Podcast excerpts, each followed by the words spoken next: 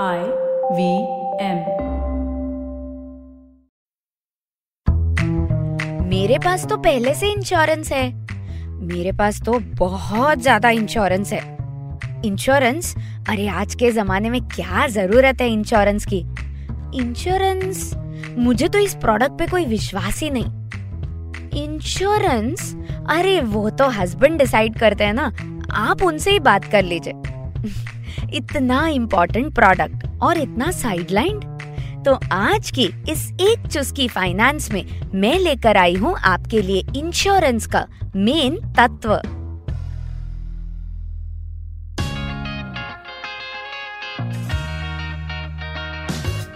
स्वागत है आपका एक चुस्की फाइनेंस पॉडकास्ट में।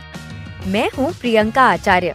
अपने चौदह वर्षों का अनुभव लिए मैं आ रही हूँ हिंदी और अन्य सात भाषाओं में इस पॉडकास्ट में आप जानेंगे कि कैसे अपने घरेलू फाइनेंस की जानकारी रखें और उसे कैसे बेहतर बनाते जाएँ।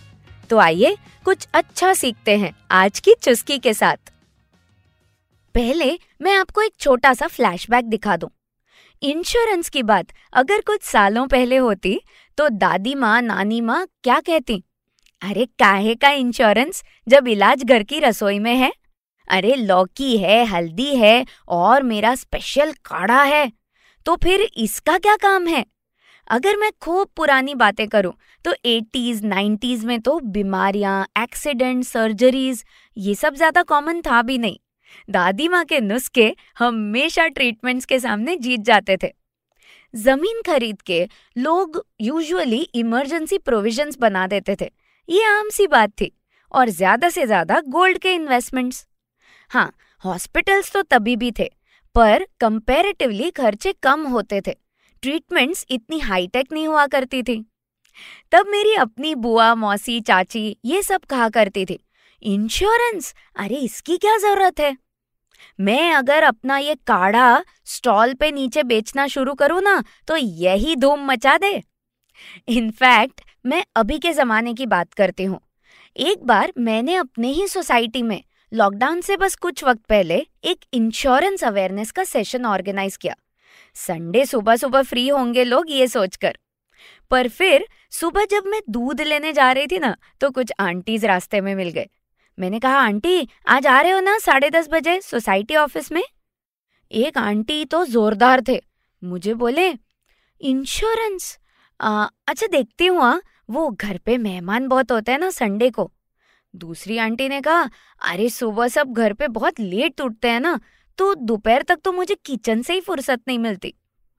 मैं जरा सोच रही थी कि इनको संडे ड्राइंग कंपटीशन हो, फाफड़ा जलेबी वाली नाश्ता पार्टी हो, कोई फन एक्टिविटी हो, या फिर कभी कभी फ्यूनरल्स भी हो तो अटेंड करने को टाइम मिल जाता है।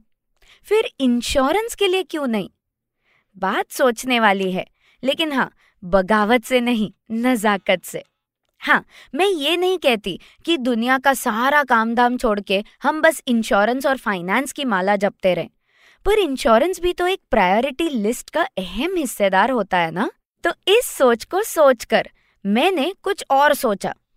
उससे आज आपको चार कारण बताऊँगी कि इंश्योरेंस को आखिर इतना साइडलाइन और डीलेड क्यों किया जाता है। एक, सबसे बेसिक तो ये बात कि फैमिलीज़ ने इंश्योरेंस को हमेशा फाइनेंशियल शॉपिंग में लास्ट चांस पर रखा है। कुछ बचा तो इंश्योरेंस लेंगे, वरना वो तो चल जाता है। दो, कई बार कमिटमेंट की परेशानी होती है। पॉलिसी तो 20-25 साल की हम ले लेते हैं, लेकिन फिर तीन चार साल में एक नए घर के लिए होम लोन आ जाती है और लिस्ट में वही इंश्योरेंस बोझ लगने लगता है। तीन इंश्योरेंस बाइंग बड़ा रैंडम प्रोसेस है। कभी बस यूँ ही फ़र्स्ट सैलरी पे छोटा सा पॉलिसी ले लिया, कभी चाइल्ड बर्थ पे ले लिया, या फिर कभी कोई घर एडवाइजर आ गए ना तो उनके ऑब्लिगेशन में ले लिया। और मैं महिलाओं की बात बताऊँ, सिंपल जवाब आता है इनसे। मेरे हस्बैंड ने ली है ना पॉलिसीज़। अच्छा कितना कवरेज होगा? ओह, वो तो मुझे ज़्यादा पता नहीं, वो मैनेज वही करते इंश्योरेंस वगैरह सब। तो अब, आज की चुस्की में इन चैलेंजेस के चार सोल्यूशंस की बारी। एक। मेरा भांजा हमेशा कहता है, मासी ऑलवेज मीठा तो लंच के एंड में ही खाना होता है। Keep the best for the last अब मैं आपको इसी के रिलेटेड बताऊँ। इंश्योरेंस कैपिटल अप्रिसिएशन देता हुआ प्रोडक्ट है ही नहीं। इंश्योरेंस का अपना एक अस्तित्व है और उसका अपना एक महत्व है। बस, वो फाइनेंशियल प्रोडक्ट है, इसका मतलब रिटर्न ही दे, ऐसा तो नहीं हो सकता। इंश्योरेंस हमारे खाने की सब्ज़ी जैसा है। ना कि कोई गुलाब जामुन या vanilla ice cream with hot chocolate, जिसे आप लास्ट के लिए छोड़ दें। इसीलिए हमेशा शुरुआत इंश्योरेंस से करनी है और फिर आगे पूरे इन्वेस्टमेंट्स जो आप करेंगे, उनको आइसक्रीम की तरह एंजॉय कीजिए। दो, इंश्योरेंस को कभी ज़बरदस्ती या ऑब्लिगेशन प्लीज़ मत बनाइए। ना एजेंट की तरफ़ से, ना ग्राहक की तरफ़ से। मैं अक्सर एजेंट्स को इमोशनली कन्विंस करते हुए देखती हूँ और फैमिलीज़ को कमीशन में से शेयर मांगते हुए भी देखती हूँ। इंश्योरेंस एक लीगल कॉन्ट्रैक्ट है। इन कॉम्प्लिकेशंस को दूर ही रखिए और इनसे दूर ही रहिए। तीन, रैंडम इंश्योरेंस लेंगे तो बोझ ही लगेगा ना।